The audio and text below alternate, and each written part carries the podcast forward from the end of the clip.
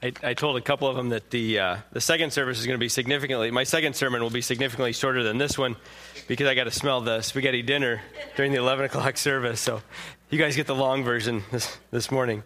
If you have your Bibles, join me in Acts chapter eight.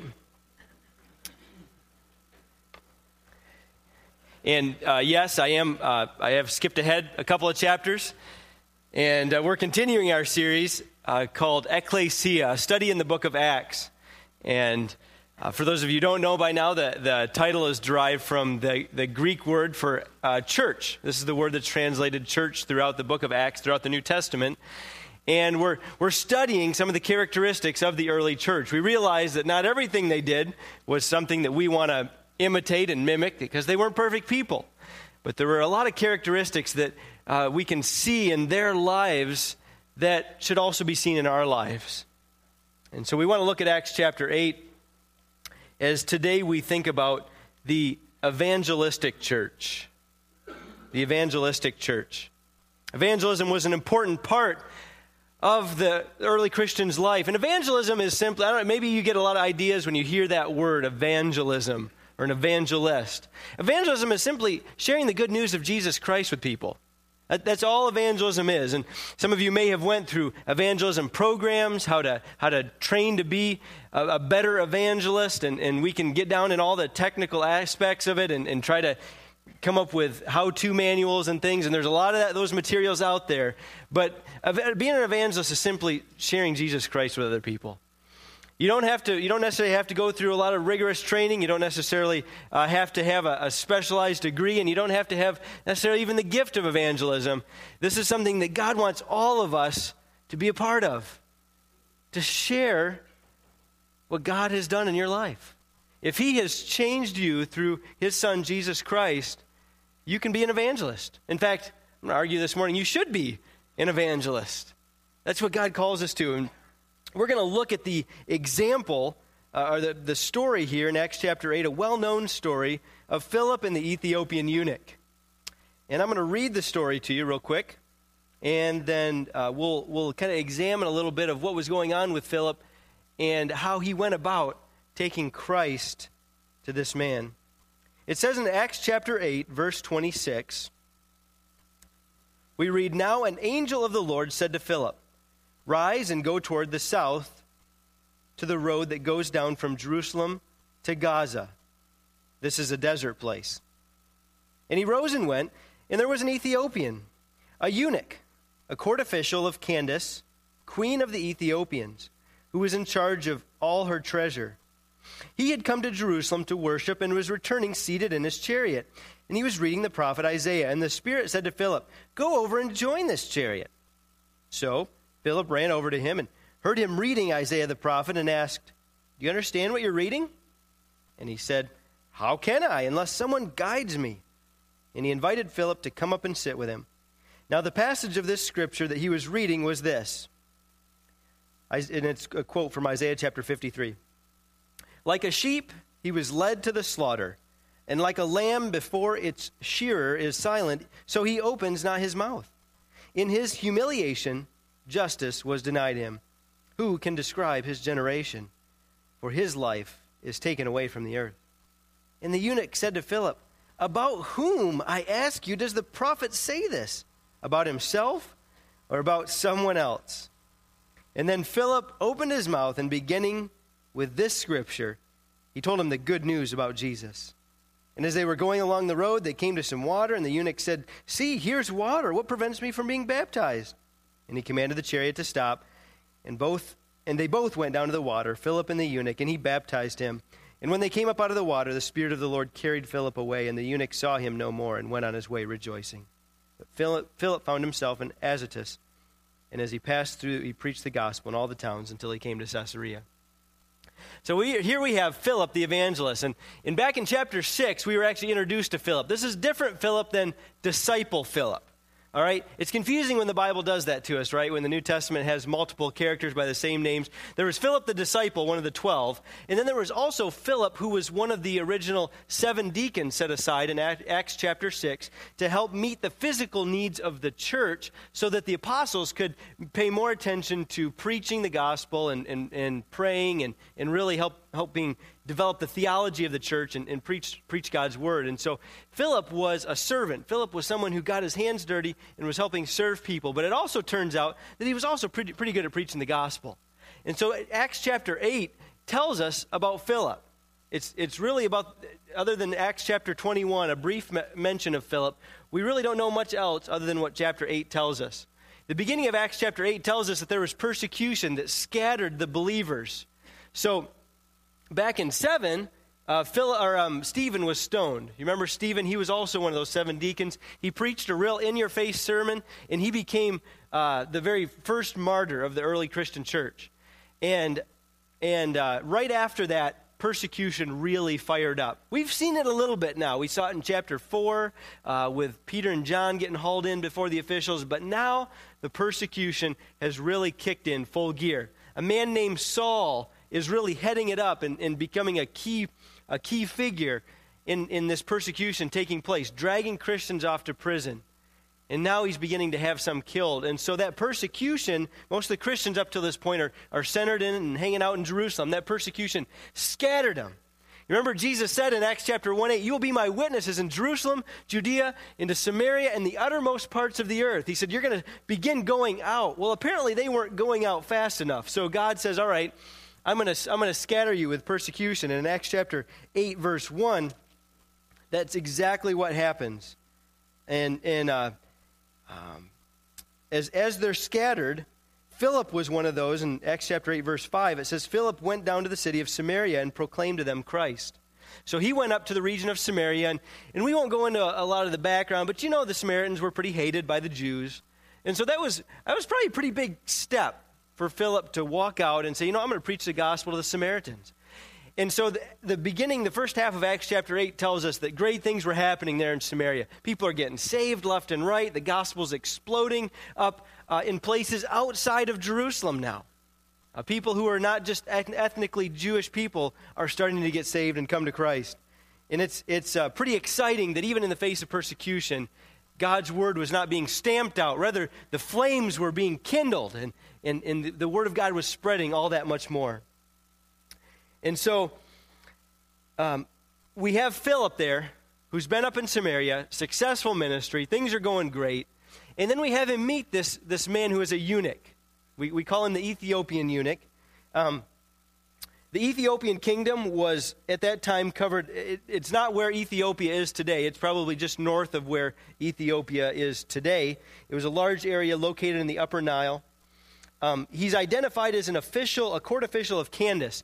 Candace was the, the official title of a queen in Ethiopia. So it'd be much like uh, the Herods were um, in, in the time of Jesus there in the, in, the, in the Galilean region. That wasn't their proper name, but that was the, the title that they had. They were, they were called Herod, called king, queen. Well, a queen of Ethiopia was called Candace. And this eunuch here was, was her treasurer. He was in charge of all the money. He was a pretty top official, would have been a, a pretty significant guy in the, in the kingdom of Ethiopia. And he had made the long and costly trip to Jerusalem to worship. He was God fearing, he knew something about God. In fact, one commentator I read said maybe it was, it was learned from way back when King Solomon met the Queen of Sheba. And maybe the, the Word of God spread over into those regions of Africa way back then. And so he knew something of God, but at least not, he didn't know about Jesus, that's for sure. He, but he knew something about God, and he came to Jerusalem to worship this God he knew. And so as we as we read through this story again and, and, and just look at some of the different components of it, if you have your notes with you, I want you to have the opportunity to fill in blanks. And uh, the, the first thought I wanted to share with you with regards to evangelism and sharing the gospel comes from uh, verses 26 and 29, and that is the thought that we need to have a constant sensitivity to the Spirit. So, as we're thinking about Philip the evangelist, as we're thinking about our own commands to preach the gospel, okay, we've been told that in Acts 1 8, uh, Matthew 28, there's that kind of well known passage where Jesus says, Go, go into all the world Get out there and preach. And so, as we think about our role in that, I think this story gives us some things that we can take away from and apply to our life. And the first of which is to have a, a sensitivity to the, the Holy Spirit, a constant sensitivity. Regularly asking God, God, what would you like me to do? How can I, how can I share the gospel with somebody today? How can I influence someone for Jesus Christ today? And it tells us right in verse 26 that the angel of the Lord came to Philip and says, Rise and go to the, go to the south. I want, you to, I want you to go to this place. Now, most of us aren't getting the, the angel treatment. Probably, uh, probably we haven't seen an angel anytime regularly that's given us specific instructions on where to go. And we see further that, that even when angels don't show up, Philip was sensitive to the Spirit because verse 29 told him that once he got to the place, the Spirit said to Philip, Go over and join this chariot. So he sees this guy uh, riding along on his chariot on the road, and the Holy Spirit prompted and said, Go talk to him. Go talk to him. How, how, many, how many of you know what that means? How many have been there? How many of you felt that urging? Maybe, maybe you're stuck behind someone in Walmart, the line's bogged up because they're doing a price check, and you strike up a conversation. Somebody comments about something you're buying or, or why your kid's being so insane, and, and you start talking to them, and, and, and, and you just feel that urge all of a sudden. I, I need to bring this up. I need to tell them, like Peter says, about the hope that's within me. And our palms start getting sweaty, and the line starts moving again, and you're like, okay, I don't have to do that. But we know, we understand that instinctively that, that sometimes the Spirit, if you're a Christian and you have the Holy Spirit, we talked about, we talked about that. The Holy Spirit dwells within you. The Holy Spirit will prompt you to step in and share your faith. Now, there's a lot of questions about how I'm going to do that and, and how, what's the appropriate way and all of that. We'll talk a little bit about that this morning. The first thing that is that I want to share with you that Philip had a sensitivity to, to the Holy Spirit. And he was willing to move when, when God's Holy Spirit prompted him to move. And we need to have that same ready heart. That same heart that says, okay, God, I, I, I don't have the courage right now. I'm, I'm, I'm fearful, but I'm willing. I'm willing. I'm open to do what you want me to do, even if it makes me feel uncomfortable. And so uh, Philip had a, a, a readiness. A readiness. God is not always going to give us that clear. I mean, the angel of the Lord came to him and told him what road to go to, um, told him what direction to head. Uh, he told him the specific place. We're not always going to necessarily have that from God. We do have the command that we're supposed to be involved in preaching the gospel, and we do have the Holy Spirit who will move us and lead us at times when, when we need to step up and do that very thing and, and tell people about our faith. The second thing that I want you to, to, to point out about this passage is that we need to remember evangelism is not always convenient. In fact, I would say it's most of the time not convenient. Um, Acts 8.26 says that the angel of the Lord told Philip, Rise and go towards the south to the road that goes down from Jerusalem to Gaza. And then it's got this almost like little footnote. This was a desert place. by the way, by the way, what I'm going to ask you to do, Philip, is I'm going to ask you to leave a successful ministry in a bustling metropolitan center where lots of people are getting saved and lots more people need to hear the gospel and I'm going to take you to the desert. And I'm not only going to take you to the desert, but it's just for one guy. I mean, not only is evangelism not always convenient, but sometimes God is going to move us and ask us to do things that are really, really out of our comfort zone. Um, and that's the um, that's that's huge because when when God when God when God tells me Jeremiah, you, you know you got to talk to this guy. You need, to, you need to bring up your faith with this guy. I can think of a million excuses. I can, I can, I can tell myself, I can tell God, and I have. Well, God, you know I'm a pastor, and my main job is to be studying the Word of God and, and, to, and to preach the Word to my flock, and I've got to get back to my office and, and work on the message, and, you know, I'm, I'm, I'm doing your work, God. All the while, I know he's just telling me to talk to this guy. It may only take five or ten minutes, but share your faith with this guy.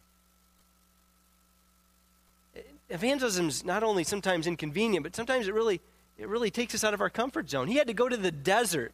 I don't know if, if any of you have ever been to, to a desert community. I had never been to the desert before meeting my wife. She's from Southern California. And her grandparents live in this little small desert community called Borrego Springs. And now that uh, they've, uh, her, her, grandfather passed away, but her, her mom and stepdad have moved out there. And her aunt and uncle live out there now. So inevitably, anytime we go out to San Diego now, we head out to the desert. And uh, the, the first time I went out there, I said, Why in the world, honey, would anyone want to live in the desert?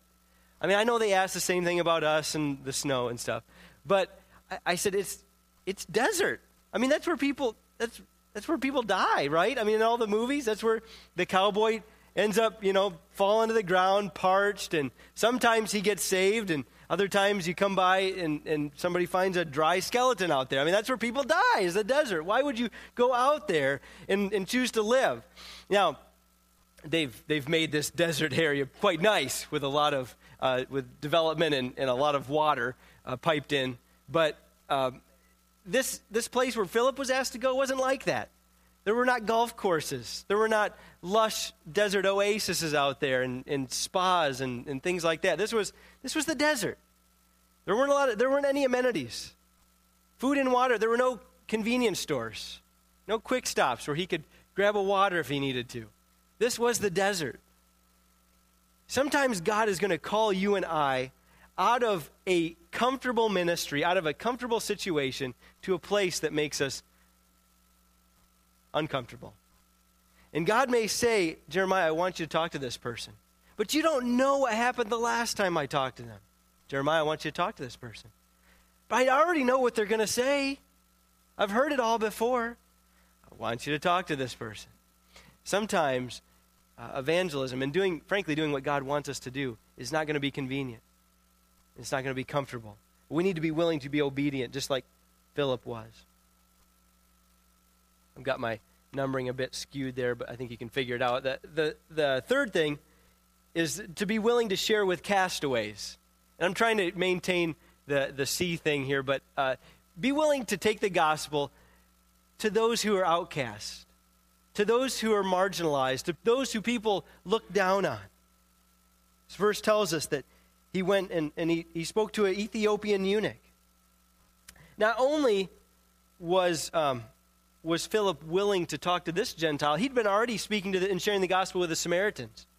Already been willing to step through that big cultural and ethnic barrier that hindered so many Jews from interacting with the Samaritans. You remember when Jesus went and talked to that Samaritan woman at the well? People were just like, Are you kidding me? You're talking to her? Why would you do that? When he told the story of the Good Samaritan, one of the reasons it made the Jews so mad was the Samaritan was the hero of the story. They hated that. Hated these people. And Philip said, I, I don't care about color, I don't care about race, I don't care about ethnic heritage.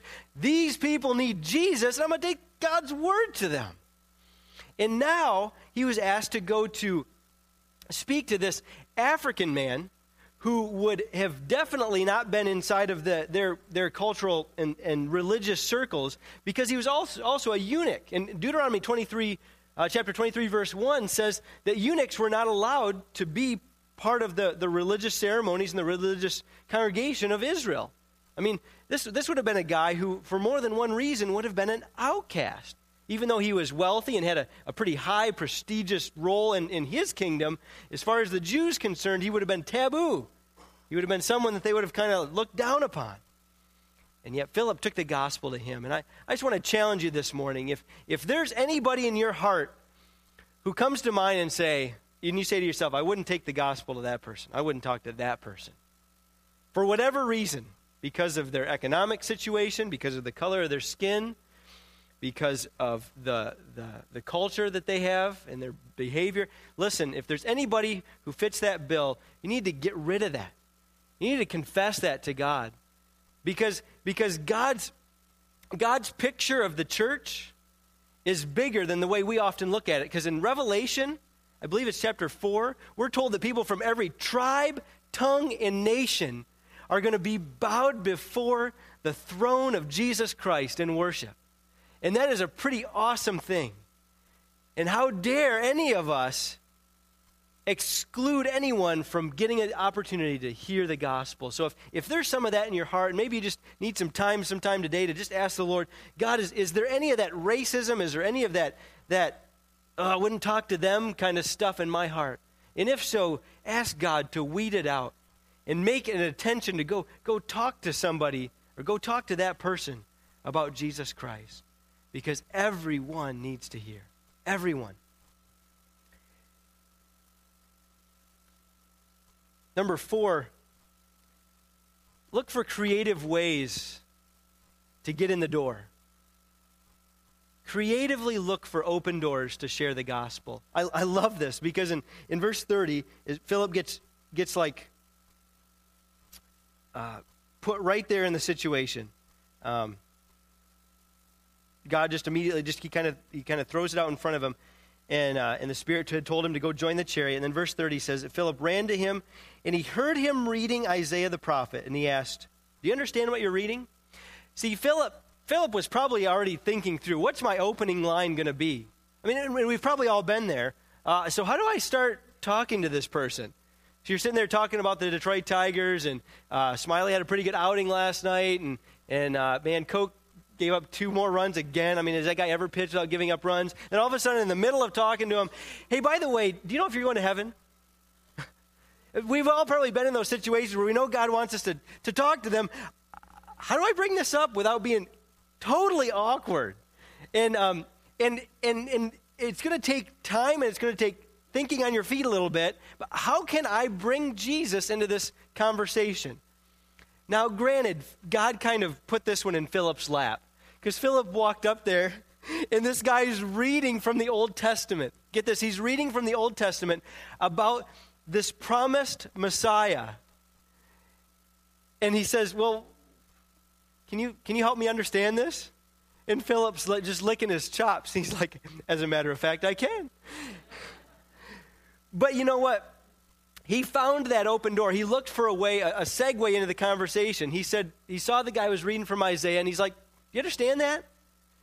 We need to look for ways, look for those avenues into people's lives where you can connect with them. And I've, I've talked to a number of you here who are doing this really, really well. Maybe it's, it's finding a, a joint hobby to do with that person and using that hobby as a, as a way to build that relationship and begin talking to them. Maybe you've got maybe you've got kids around the same age. Kids can be a great a great segue into sharing your faith. Uh, look for ways, look for inroads Philip found his, and he said, Do you understand what you're reading? And uh, immediately jumped in. The next one, fifthly, uh, have confidence in God's sovereignty. Have confidence in God's sovereignty. Believe that God has brought you into that situation and that God is at work. This is not just you out there all alone. Philip was in the desert by himself with no other of the disciples, no other apostles, but he wasn't really by himself. God was already at work. God had preordained this situation, He had preordained this meeting. God had said, I want you to leave the successful ministry in Samaria, and I got something for you to do.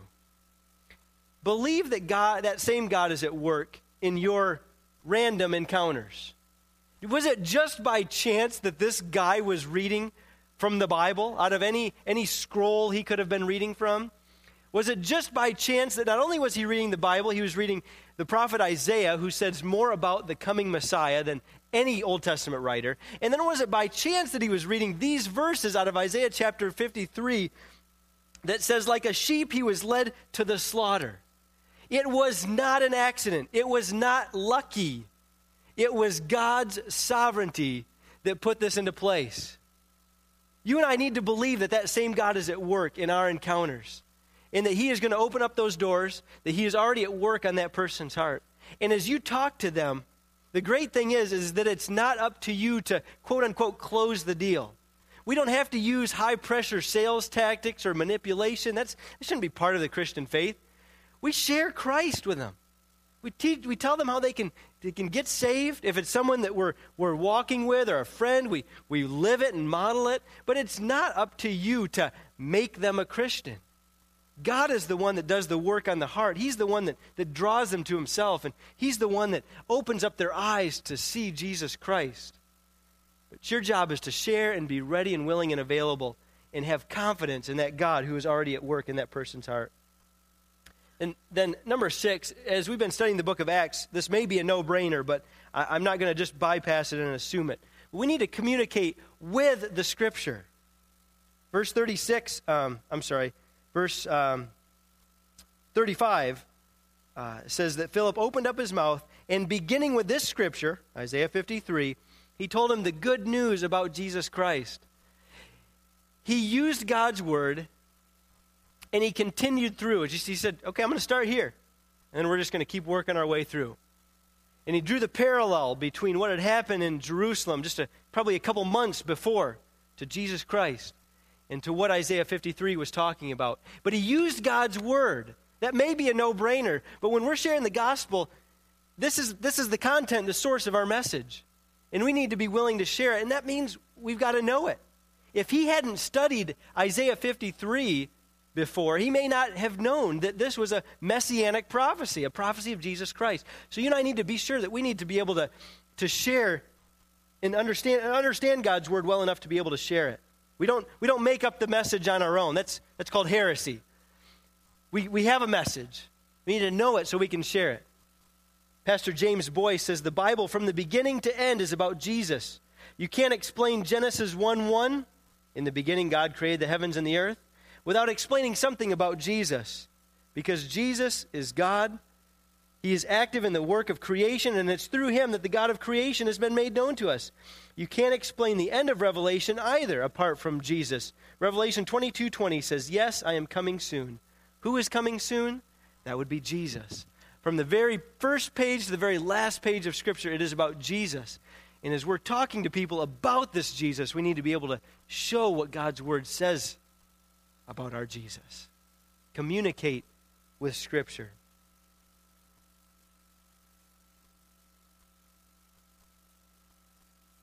And then lastly, the goal, the goal in all this, creating joyful worshipers.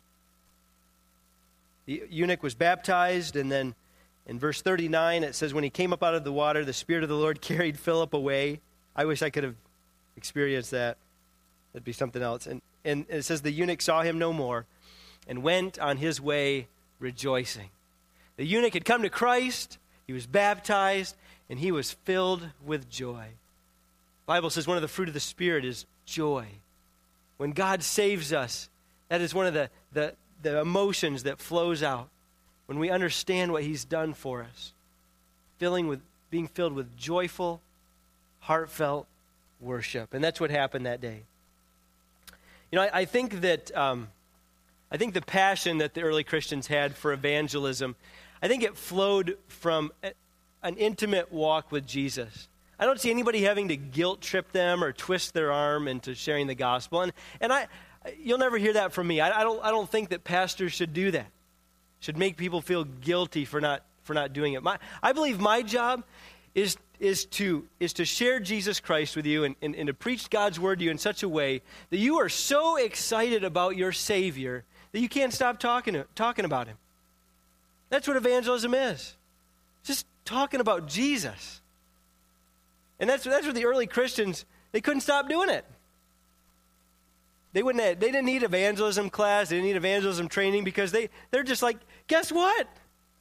Guess what happened to me? When, when, when, you, when you have some great event in your life, maybe 10 years ago, if I was preaching this sermon, I would have said you, would call your friends and tell them about it.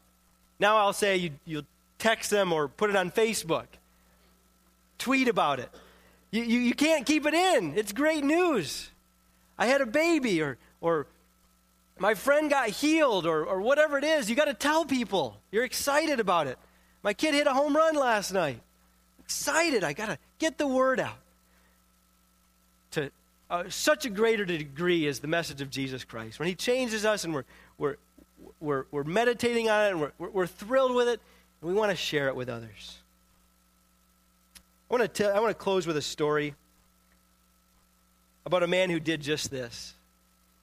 He met Jesus, and, and until the very last breath that he took, he was telling people about Jesus. John Harper was born in a Christian home in Glasgow, Scotland, back in 1872.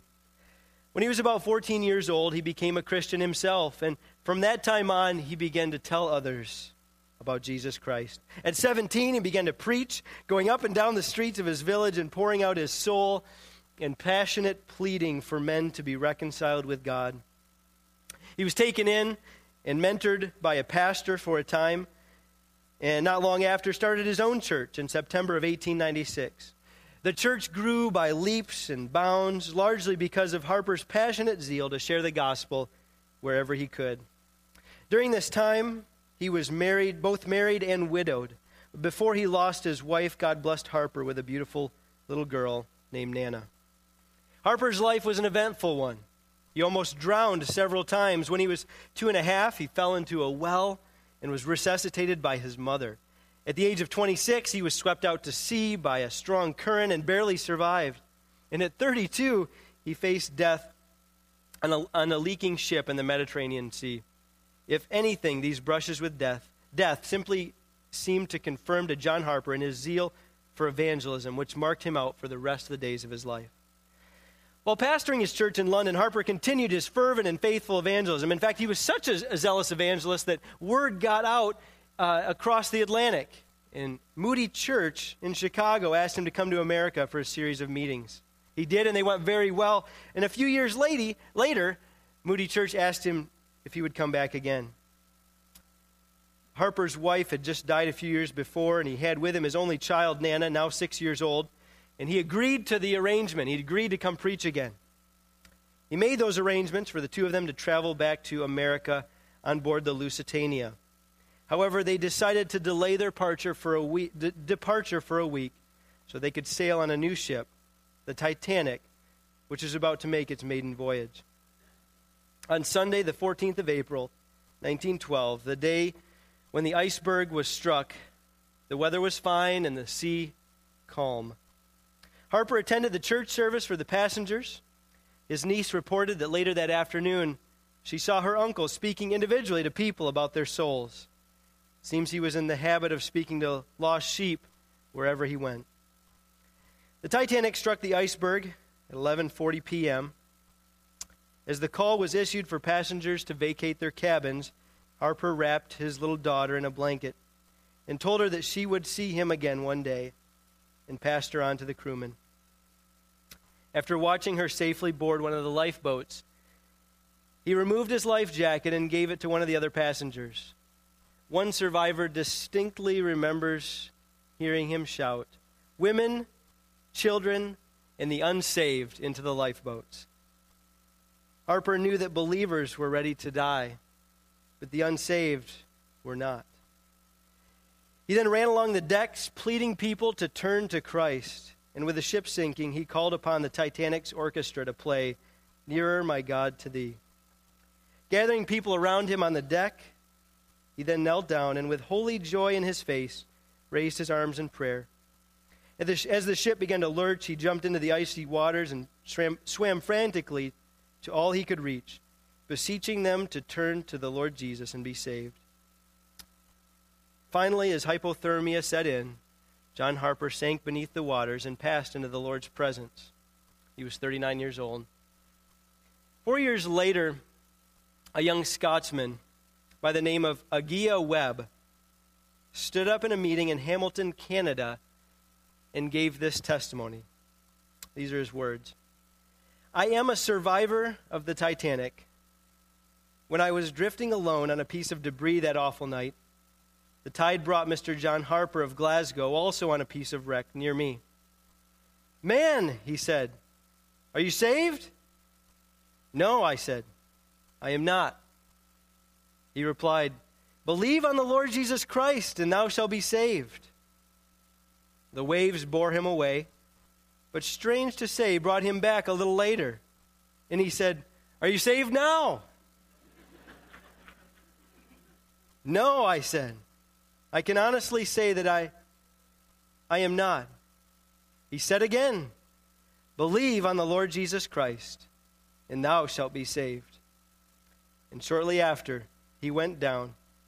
And there, alone in the night, and with two miles of water under me, I believed. I am John Harper's last convert.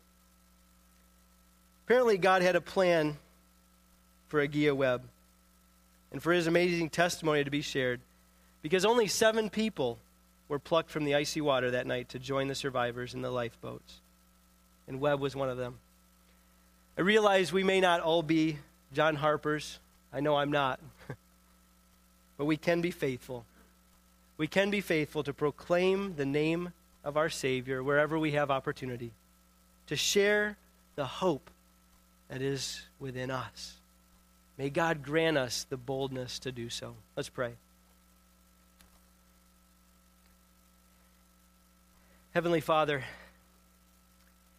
as we think about the early church, as we think about the work that was being done, we recognize that your Holy Spirit was doing amazing things on their hearts. But at the end of the day, they had a choice whether or not they would obey and, and speak up, whether they would be quiet and retreat silently somewhere, or they would step forth and, and proclaim the name of their Savior, Jesus Christ.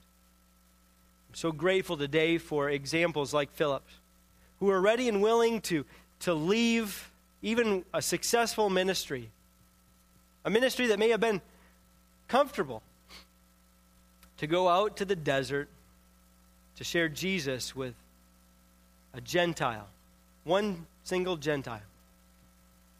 Thank you for Philip's willingness to be faithful, God. May you challenge us to do the same. It's in Jesus' name we pray. Amen.